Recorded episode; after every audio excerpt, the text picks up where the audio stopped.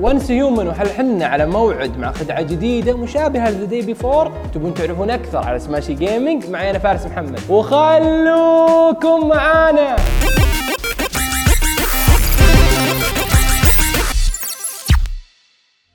لعبة ال survival ضد الكائنات الفضائية. مو مو بزومبي كائنات فضائية. اللي في الوهلة الأولى وانت مغمض عيونك بتشم فيها ريحة مشابهة ل The Before مقلب السنة. كلنا نعرف The Before ولكن لا لا لا. الاختلاف هنا كبير عن المقلب. أولا اللعبة بتكون مجانية. وثانيا لحظة قبل لا أمسك فيكم خط وأسولف بوريك شيء بسيط من عرض اللعبة ونرجع نكمل مع بعض.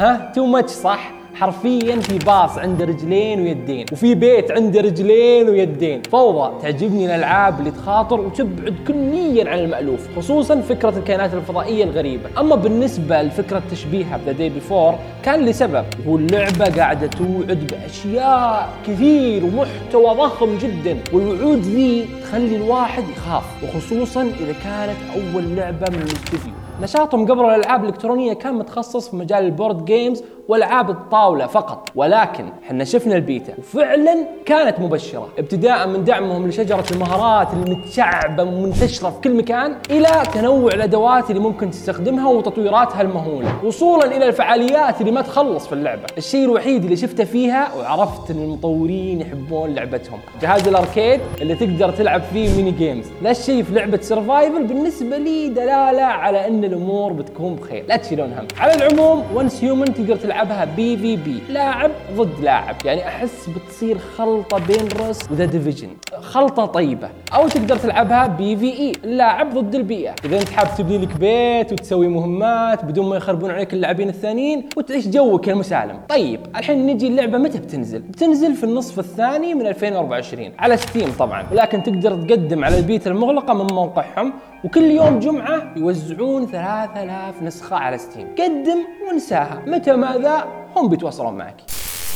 نتمنى أنكم استمتعتوا بالخبر اللي شاركناه معاكم على سماش جيمنج معي أنا فارس محمد. ولا تنسون تتابعونا على وسائل التواصل الاجتماعي وإلى اللقاء!